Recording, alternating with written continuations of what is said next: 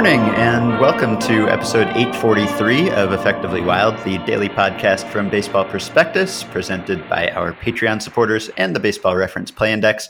I'm Ben Lindbergh of 538, joined not by my usual co host, Sam Miller, but by my colleague at 538, Rob Arthur. Welcome back, Rob. Hey. So, we are interrupting our team preview series today to bring you this special bonus episode because we want to talk to a player who's become a, a hero to baseball nerds this spring.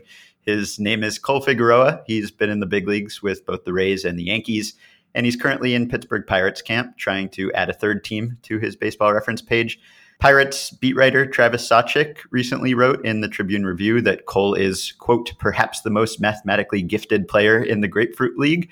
And my girlfriend, Jessie, recently wrote in an instant message to me, quote, Cole Figueroa is everything you love. so a few hours ago, he was standing in the batter's box facing Luis Severino, and now he is talking to us. Hey, Cole. Hi, yes, I am here. I survived uh, Mr. Severino. My launch angle was a little off today, and I probably a little bit on the negative side, so I grounded out to first base, and now I'm here talking to you. so one way that non-professional athletes like me and Rob maintain our self-esteem while watching baseball players is by telling ourselves that while yes, we may not be as big or as fast or as coordinated as those guys, we're probably better at doing math or writing computer code or analyzing advanced baseball stats. And now you come along and leave us nothing to cling to. You, have already got the glamorous career. Can't you just let us have the stuff that that doesn't help get you dates or potentially make millions of dollars? Well, uh, I, I, think uh, I need to clarify this in a, a little bit. Um, in this particular instance, you're actually talking to an undersized, undertooled, um, somewhat of a thinking player. So I wouldn't take it as badly as you're taking it right now. I think it's look at me as maybe one of your own that happens to have very good hand-eye coordination. okay. That's a good point. I, think you and I are actually the same size, but only one of us would be described as undersized because no one expects writers to have a certain size. That makes me feel a little bit better. All right. So it's becoming more and more common for players to pay attention to data, but it's still rare to hear a player discuss statistics and physics with the depth of understanding that you do, maybe because, you know, being one of the best baseball players in the world doesn't leave a lot of time for reading books about programming. So how did you get to the point where you're buying a book called Analyzing Baseball Data with R, which is written by a former Baseball Prospectus author, and telling your teammates about optimal swing paths? Right. So I think it's I think it's important to start. Maybe the genesis is uh, when I was younger and any as any baseball player is, I mean, you are obviously moved to statistics because of averages on base percentage. I mean, the whole game is built on statistics. So I guess we can start there at a young age. I just happen to be a little more curious, maybe than most and then as I built uh, an understanding of some of these uh, formulas or algorithms uh, when I aged, I just happened to apply them to some of the things that uh, I enjoy doing. Computer coding hasn't always been something that's been in my life. It's something I picked up a little later but it's something that is a, a, hobby to me. I find it fun. I find it fascinating. And like baseball, there's a lot of failure. And I think for some odd and apparent reason, I just like to fail a ton. And I, the red syntax error seems to be my best friend at times. So, yeah. So, I mean, it just, it, it, it it's something that just grabbed me. And then I kind of just took it and ran with it. And I, I, I don't want to come off as some professional programmer, if, if that's such a term, um, I didn't go to school for this. I was self taught. It's something I spent a lot of time, uh, a lot of effort trying to understand and still trying to understand. And I, I, think anyone could appreciate, you know, the curiosity just from my part, but also I appreciate the time and effort. It made me appreciate the time and effort other people put into it. Mm-hmm. Um, as I progressed, obviously, I, I got traded to one of the most uh, analytically inclined teams, the Tampa Bay Rays and uh, they kind of uh, feed you that a little bit. They don't give you the whole. They call it the matrix. Is their system of uh, data analytics? It's kind of the uh, brains of the operations. They don't really let you dive into that, but they give you little bits and pieces enough to uh, where it leaves you a little uh, thirstier. And I needed my quench, so I decided to kind of do it on my own and. I would uh, discuss it with uh, Andrew Friedman and um, and some of the analytics department that were there at the time. So that's just kind of where it built up to to where it is now. And it's like I said, it's a great hobby of mine. It gets me away from the game, which kind of is counterintuitive because it's kind of the game, but it's just something that I enjoy doing so you have been not only with the Rays, but really with three very analytically oriented teams, whether by coincidence or not. So, and of course, the the Pirates are among those, and right. Mike Fitzgerald is a, a, sort of a stat head who is with the team and travels with the team on the road. So, mm-hmm. are you just trying to satisfy your own curiosity about these things when you are talking to these guys, or, or are you actually trying to improve yourself as a player? Well, I think it's a little of both. I think it kind of goes hand in hand. Uh, obviously, the curiosity is there, but you, as, as, a player, you're looking for any edge, and especially as a player that is typically your 22nd through 25th man on the roster, um, you're looking for anything you can get. Obviously, as a player, too, you have to understand it is a team game, but I think the biggest thing people miss is there is, uh, as a baseball player, a lot of selfishness it just comes with the territory and pretty much anything you do in life. If you want to be successful, there is some selfishness that comes with it. And I think that's where the disconnect is. And I, am sure we'll get into this later, but I just want to kind of lay the groundwork. Uh, the, the big disconnect uh, we have today between maybe the analytics we see on TV and the analytics we get and the analytics maybe players want to see. So I was just curious, do you ever see yourself uh, getting into the analytics more as a full-time job down the line, either in terms of a front office position or as a writer? I mean, they're, they're looking for people like you who have some experience in baseball and also have some interest in this and, and have your skill set. Right. Well, in terms of future uh, jobs, I, I don't ever think of it like that. It's like I said, it's something for me to do. It's fun if there was something in the future that interests me that was kind of a, a, mold, like you said, a writer or working in a front office or something, and and at that time and wherever I'll be in life, if that interests me, maybe I will look into it. But really, uh, as of right now, it's just kind of a hobby. Um, I don't foresee myself doing it future because there are a lot of people that are a lot better programmers, understanding the analytics portion of it. But really, I think where my niche is is maybe communicating it to players uh, slightly better. I know the article mentioned uh, one situation where that came into effect, but I, I, would like to make it so it's digestible for players because at, at this point, it's very hard for players to digest the information they're given, and it's not it's not that they're not open minded. Uh, a lot of players are open minded, and you're starting to see it more and more with the uh, activity picking up on Twitter. You can see players interested in analytics. Obviously, there's a lot of monetary value in it when it comes to free agent contracts. But I really think, uh, in terms of where I see it going, I really think it's going to be more of a, a mechanistic like data approach. It's going to be more if you do X, Y happens. And I know it's a failure game and it's not always going to be exact, but that's what players are kind of looking for. It's not the uh, what does a pitcher, uh, what are the pitcher's percentages for the day? It's what physically can you give me that will make me physically better at home plate, not uh, thinking more at home plate. Yeah, because you do hear players talk about how they don't want too much of this information in their heads when they're in the game. So, how do you balance that? I mean, how do you avoid thinking about your launch angle or whatever it is as you're actually trying to just swing the bat? Right. So I don't I don't ever really think launch angle when I'm up at the at the plate. Right. Uh, I think uh, that would be, like you said, a little bit too much to consume. But uh, I do evaluate. I have video. I don't. I can kind of estimate, you know, where it's coming off the bat and kind of where my launch angle is compared to uh, the offset.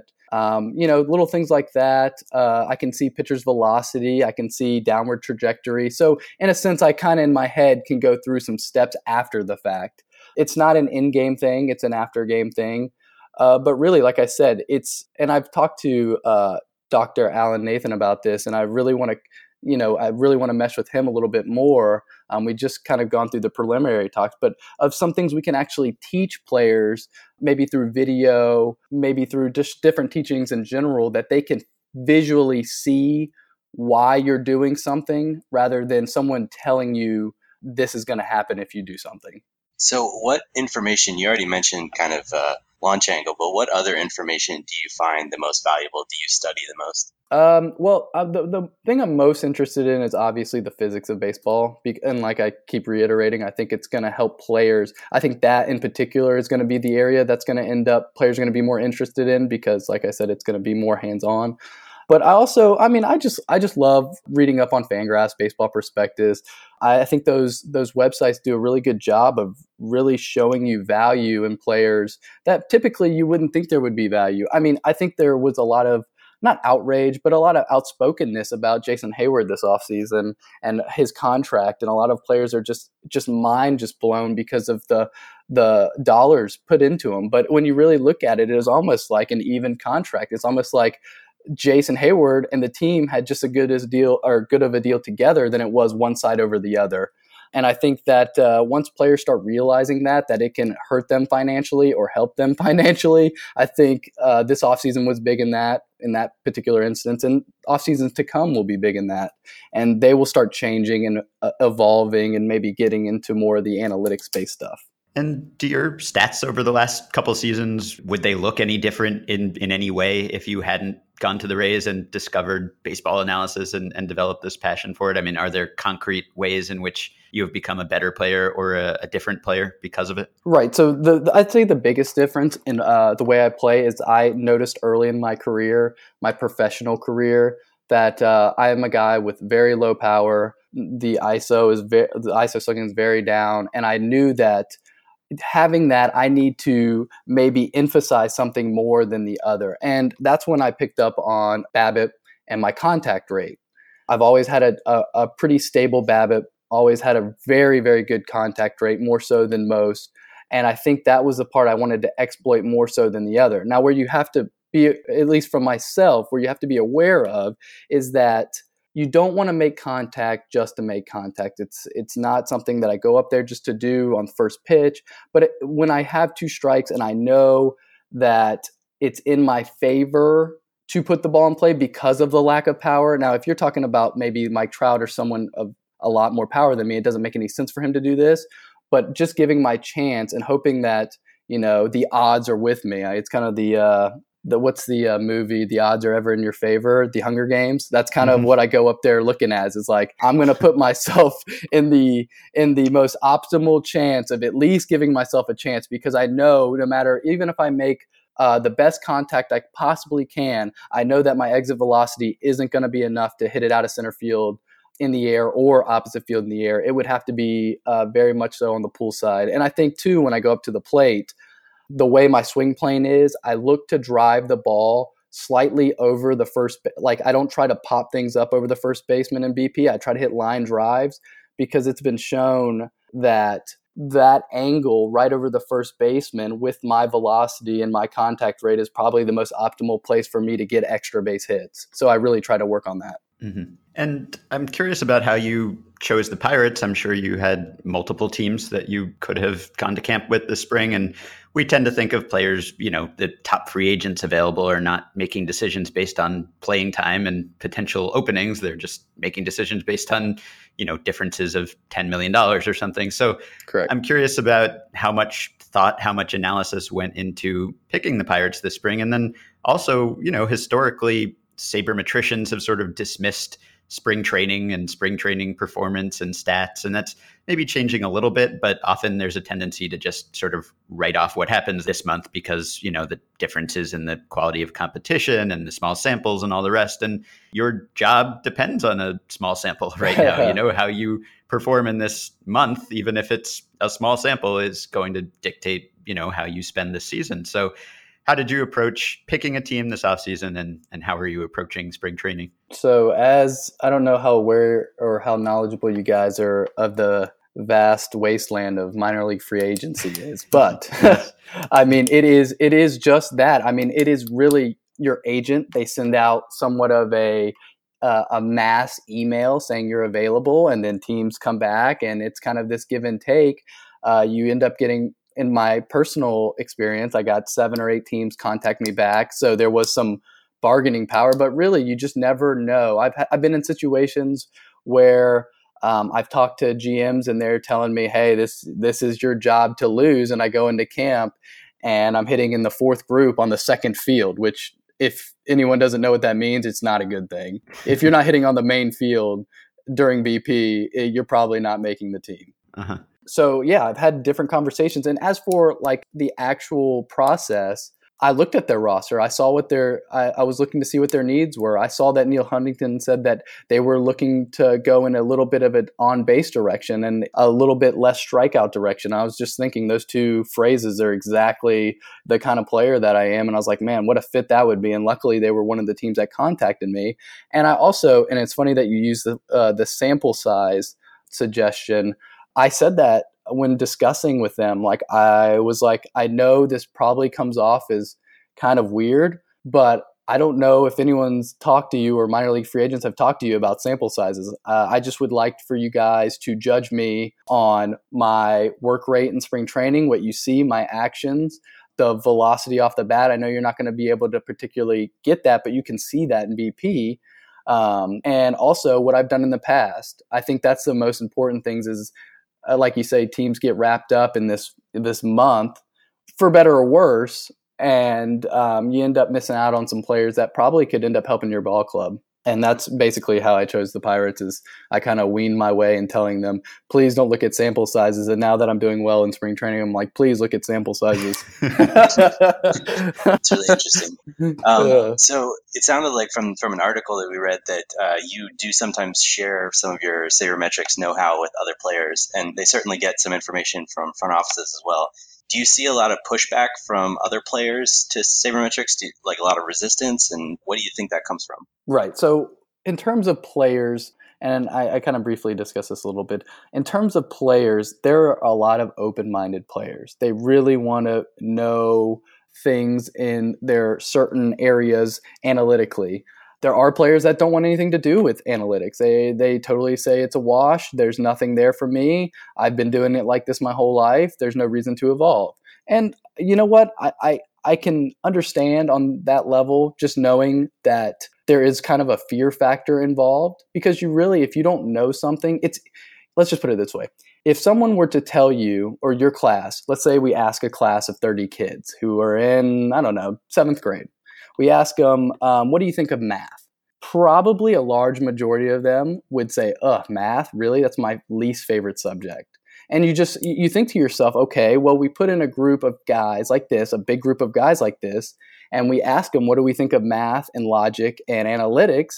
And what do you think the answer is going to be? Especially guys that have been driven their whole career on strength and showing brawn. They're not going to be like, oh, yeah, please, let's have another.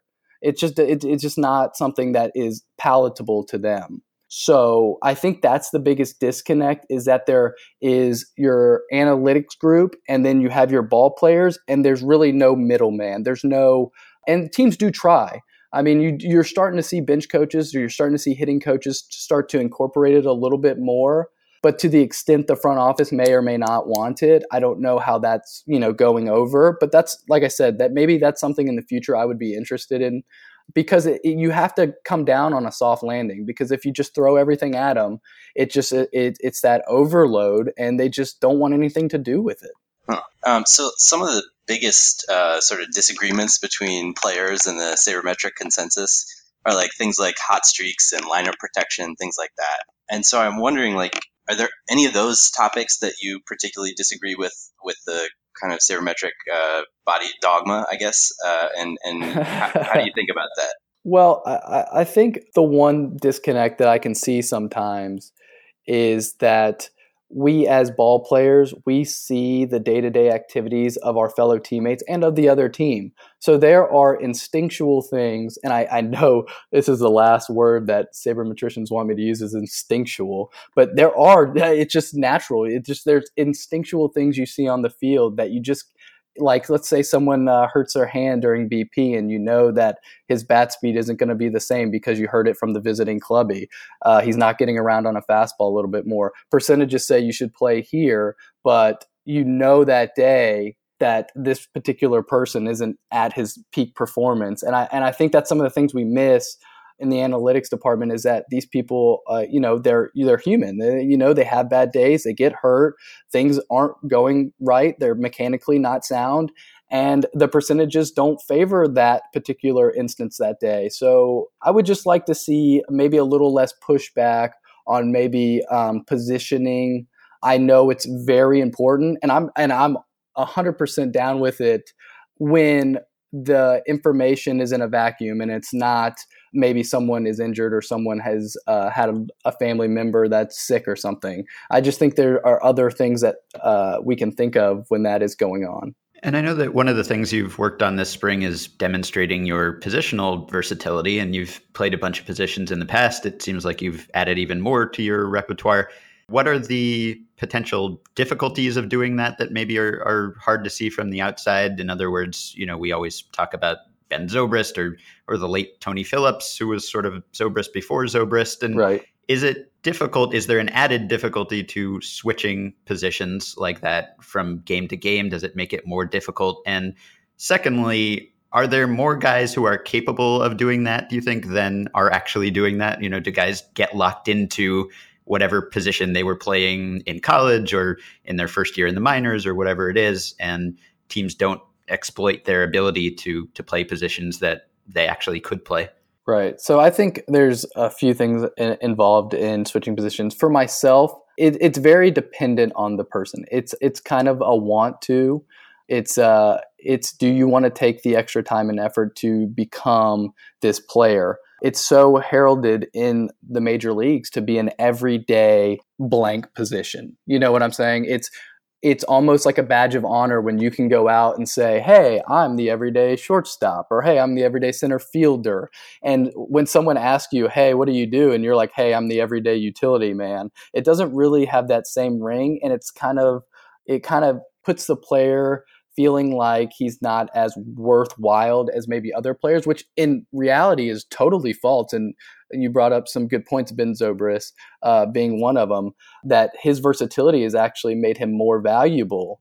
But it's still, it's like I said, it's that mindset of do you want to do this? And I think for me, I'm very open minded. Obviously, I'm in a situation that I need to be open minded. I think if I wasn't, uh, I would have a very hard time putting the team in a box. I don't think they would enjoy that too much. And if I told them, hey, I think I'm the everyday second baseman or shortstop, or let's even say center fielder, I think Andrew McCutchen needs to move over to right. I don't think they would look at me too keenly. Right. And teams are carrying so many pitchers these days that, you know, to to deserve a spot on the bench, you almost have to play all the other positions, it seems like, because there just isn't enough room to carry an extra outfielder and an extra infielder and a pinch hitter. You you kind of have to be all those things. Right, we're seeing the game move to more of a, a specialized inning by inning, and and probably sooner rather than later, we're going to see pitchers getting out in the third and fourth inning. I mean, I just think it's ultimately going to get to that point because of the freshness and the the bullpen arms are just getting that much better, and there's starting to be a lot more around. But yeah, no, I totally agree. I think that uh, versatility is becoming more and more valuable. You're starting to see it a little bit more and more. And I think eventually it's going to become ubiquitous. It seems like one of the areas maybe sabermetrics hasn't fully embraced yet, but clearly is kind of the next wave is you know motion tracking technology bio harnesses all that sort of stuff the pirates it seems have been proactive with things like zephyr and trying to prevent injuries and then of course there are all sorts of swing training devices and Motus and Zepp and even more advanced stuff and i know the Pirates in spring this year have some kind of machine that allows you to practice against virtual representations of actual pitchers and their deliveries. So, what direction do you see all of this stuff going? Is there is there a concern about it becoming too invasive, or do you look at it as purely upside? Uh, how how much do you think that players will embrace this stuff? And you know, five years from now, will players just be wired up to, to all kinds of things all the time just you know training like Ivan Drago or something? Exactly. I like that. Uh, so my personal opinion obviously i love anything that can create an open-mindedness or an edge to the game. I love all the new technology. Not all of it i think is compatible but i do love trying it. Now that being said i think there is a very um, large dialogue going on amongst the players nowadays about being careful about what we can or wouldn't want someone to use. Mm-hmm. Now, I mm-hmm. say this because teams are providing these vehicles to help you in the game, but in reality, oh, you have to obviously think about what are the long term effects of this. Are they going to affect contracts? Are right. they going to affect you know arbitration hearings? And I think that's where guys are really starting to get scared about, and it's going to make it very hard on these companies to succeed when you have Major League Baseball backing you, but none of the players want to use it, or you're a private company and you're trying to go, you know, team to team and sell your product without, you know, the permission or the willing of Major League Baseball. I just think there's a disconnect there that will ultimately end up halting a lot of these things because players are scared. They're scared that you're going to be tracking their, I mean, the Pirates have a few things that track heart rate, brain function and they're scared that they aren't as optimal. They lose a night of sleep. They go out and they have a drink and they come in the next day and they log this information in and then you get to the off season and you're in an arbitra- arbitration hearing and it comes up. It's scary. Along the same lines um, i went to the SABR analytics conference over the last weekend and there was a talk from a neuroscouting company called deCervo where they're measuring your brain activity while you look at a sort of a PITCHf/x based game. Mm-hmm. Um, and I was that's sort of along what what Ben was saying. So in some of these cases, there's this possibility that the inf- they'll be testing you, like testing your brain activity, for example, and then instead of it being used to improve you as a player, it'll be used essentially to weed you out. Like your elbow ligament is too small, or your brain doesn't fire until the pitch is, you know, 10 feet away and it needs to be it needs to be firing by 20 feet. So that seems like it would be really important that you know what the team is doing with your information. Do you make a conscious effort to try and figure out where, you know, what the team is is actually using the your stats for? So I really try hard, and I don't know if a lot of players do, but I really try to hard to gain the information, just a physical copy, so I can kind of see what they're tracking, why they're tracking. They won't obviously, they're not going to be as forthright as you'd want them to be because they could tell you. Uh, this is for some experiment we're doing on hand-eye coordination, but in reality, it could be something totally different. You just don't know how sincere they are in that uh, sense. As for VR, the one thing, the one caveat I would say to that would be that we need to be careful about what we think is game simulation and what is not. Um, it's very hard to duplicate the intensity in a game than it is in VR. Um, the senses heighten, you obviously testosterone boost, and it's just something that you just can't do while you're playing a game.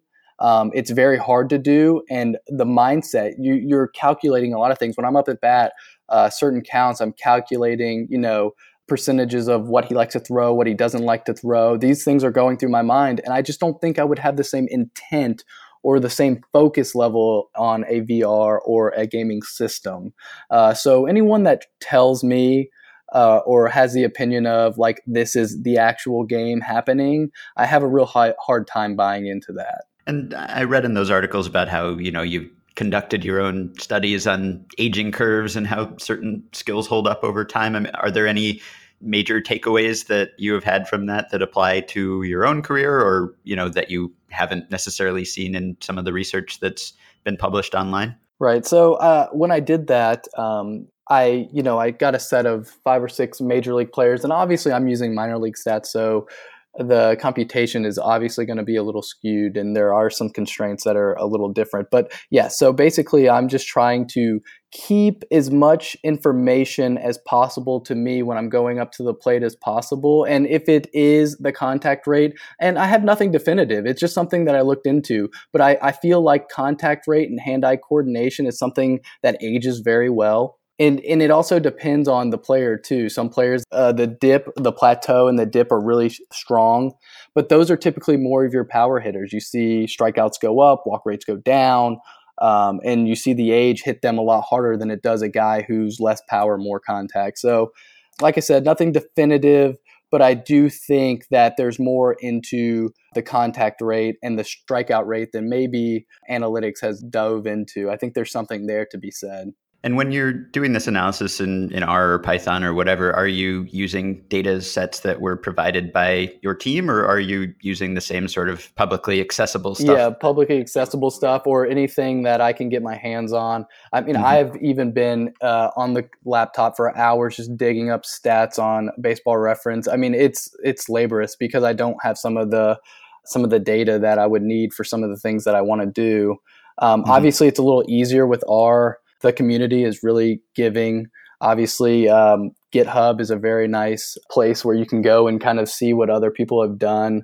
Uh, I made a, repo- a, repository on there, so I don't actually contribute to the community as much as I'd like to, but I'd I'd like to think that I, I take away a lot, and I appreciate that. You're making the community cooler, so that's your contribution. Oh, um, is there any question that you're looking forward to being able to answer with the advent of Statcast and all this motion tracking technology. Is there anything in particular that you're looking forward to that hasn't been easy to reveal up till now? Oh, of course. I think that's my main thing. That's the uh, the thing that I'm most focused on is where can we go from now? Or is teaching going to go in a different direction? Are we going to be able to and uh, this is to the detriment of myself, but are we able going to are we going to be able to get more athletes into the game because the teaching of the swing path or the teaching of a ground ball and the throwing angle of let's say a ground ball in the six hole and your throwing angle and your launch angle are at one point and we need you to be optimal at this point i think those are things that statcast can show you. They can show you the velocity at which the ball is thrown. Um, so i think once we get more data in that area and we start seeing more of a, a push towards uh, getting closer to the most optimal ranges uh, I think the game will end up getting better. Mm-hmm. And I'm curious, you know, how how in the dark is the typical player during spring training? Is it just you know you show up and you hope that you don't get cut, and from day to day you you know nothing more than anyone else does, other than your stats or you know how much boy. feedback do you get you from, guys are killing me with this okay so how, how oh, much man. feedback do you get from day to day on you know how close you are to getting that spot that you're you're you trying for are 100% in the dark i mean Uh-huh. you uh, the only things i- uh, the only things are that you can pick up on are like i was explaining earlier you can see your hitting groups you can see your workout groups you can see um, uh, the lineup are you starting a lot are you coming in a lot are they uh, giving you off days? Uh, these are the things that players pick up on. Um, if you go to a team and you're on every second tier team there they have every second tier work group and you're coming into every single game and uh, maybe there are days you don't even play uh, it typically doesn't bode well for you. It's not a it's not a, a an indictment on your playing it's just something that maybe they've got a team picked out and they just want to stick with what they have and you need to prove yourself at the AAA level and I've been that guy numerous times I've been in uh, four big league spring trainings, and I've gotten tapped on the shoulder every single time. And the tap on the shoulder is the uh, metaphorical you're getting cut. And they Mhm. actually they literally come tap on your shoulder and say, "Hey, meet us in your uh, the manager's office," and then they go and they cut you down to the minor league system. Mhm. Um, but yeah, but besi- they the communication is very minimal. Uh, you just play, and really you just hope every week right before uh, you pick up your uh, cash, they give you like a little envelope of cash every Monday. So you hope before every Monday you're not that guy that you go up to the traveling secretary and they go, uh, "Sorry, we don't have an envelope for you today." Uh-huh. Right. That's basically how it works. All right, and and lastly, I you know I, when I'm not reading baseball blogs, I'm often reading astronomy blogs and nerding out that way. And and I've seen you tweeting about gravitational waves and escape velocities, and you're wearing a SpaceX T-shirt right now. What is your interest in in that area? I think that's kind of my new interest. Um, my wife's family, they, if you want to talk about nerding out, I mean, they are, oof. We have mechanical engineers, we have cancer researchers. Her brother is an astrophysicist, and I think that's where some of my interest came in. He uh, he actually works in Germany um, right now, and he travels the world, just you know, going from place to place, and that's his his scope of expertise. So um, yeah, it's, it's something I'm very interested in. Obviously, my knowledge on that is probably not where I want it to be, but I think it's so fascinating. I mean, something that Einstein predicted to happen happening, you know, so many li- years later, and now that we know the two black holes merge and they send out these waves, I mean, it's just it's incredible that Mhm. people can think of this and the creativity it takes, and not just the creativity, but uh, the mathematical aptitude. I mean, when you think of Newton, you think of a man who possibly came out with the greatest math book ever at age 27. And when I'm, you know, I'm 28 now, and I'm thinking to myself, what have I done? You know, I, you know, I mean, obviously, I, you know, I play a game, but Made the major is- leagues. right, it's not so bad. my my, compu- uh, my contribution to this world seems minimal after that. so. You got some time yet. yeah. Uh, yeah, well, thank you, thank you. I, I have some time to catch up to Newton, only the greatest probably mind ever. thank you for that. well, you've made a contribution to this podcast. I could keep going. I haven't even asked you about your love of Peanuts, the greatest of all comic strips, or your love of Dachshunds, the greatest of all dog breeds. Our interests are eerily similar, but I will save that stuff for the sequel. Oh man, we are really we are really getting into this. I you know it's it's it's funny because you don't actually know uh, the research behind it because uh, Stephen Nesbitt, the guy who wrote the original art- article before Travis, actually uh, went more in depth mm-hmm. um, with it. Uh, he actually the reason this all happened was one day he came in and he's like, "Hey man, I was looking at your Twitter yesterday and I saw that you you know you know 50 digits of pi. Like why right. do you know 50 digits?" Of, I'm like thinking to myself, "Hold on, how do you know I know 50 digits of pi? And I was like, oh yeah, I tweeted that out almost two years ago or a year and a half ago. So you must have sitting there just scrolling through my Twitter line and you come across this. And I'm just like, oh my goodness. Like, this, I mean, this is just some of the stuff that runs, I run into from day to day. But, you know, I, I gladly, uh, he put me on the spot too. And it was like one of those things, like if, it, will never go away, but it's just one of those things when people are like, "Hey, can you do this right now for me so I can actually write about it?" And if yeah. you can't, then you're just an idiot and you say you can do it. No, I'm not an idiot; it's not a great term, but you know what I'm saying. You just look bad. So I'm sitting there doing it, blah blah blah, and he's like, "Oh my gosh, this is actually happening! Oh man, I'm glad I did that Twitter uh, report last night." So it just stuff like that happens all the time to me for some reason. Yeah, I thought about asking you to do that, but I, I figured reciting pi wouldn't be great on a podcast. So I will. no, no, it it doesn't. I, I don't think audio is the greatest place for it. And you know, who knows? I could be cheating. I could be looking around or something. People wouldn't believe me anyway. So every time someone comes up, and it's funny since Stephen wrote that article, I've probably had to recite it at least seven or eight times in the past week, and I probably recited it maybe three times seven years prior to that. So uh-huh. there right. it is.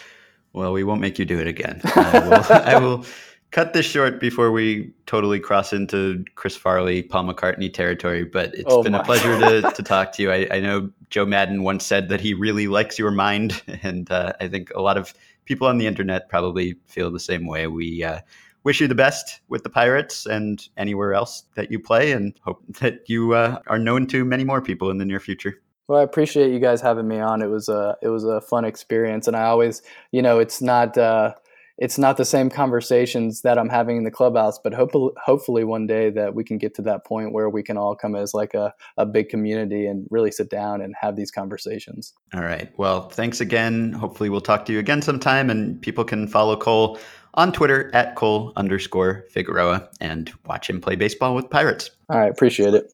All right, that's it for today. Thank you to Cole Figueroa, who can't be your new favorite player because he was my new favorite player first. So hands off. Thanks also to Rob Arthur. You can find Rob at 538 and elsewhere and on Twitter at No Little Plans with underscores between those words. You can support the podcast on Patreon by going to patreon.com slash effectively wild. You can email us at podcast at baseballprospectus.com or message us through Patreon. You can also rate and review the podcast on iTunes and join our Facebook group at facebook.com slash groups slash effectively wild. You can also get the discounted price of $30 on a one year subscription to the Baseball Reference Play Index if you use the coupon code BP. You can buy our book. It's called The Only Rule Is It Has to Work, and it comes out on May 3rd. It's the story of how Sam Miller and I ran the baseball operations department for an independent league team, the Sonoma Stompers, last summer, and tried to put together a whole team full of Cole Figueroas. Today's five Patreon supporters in the spotlight Aaron Young, Tyler Crosby, Michael Bruffy, Ryan Gallagher, and Matthew Marsden. Thank you all. That's it for this weekend. We will be back on Monday with our preview for the Washington Nationals. Ask me your question and I'll give you your answer. Are you part of?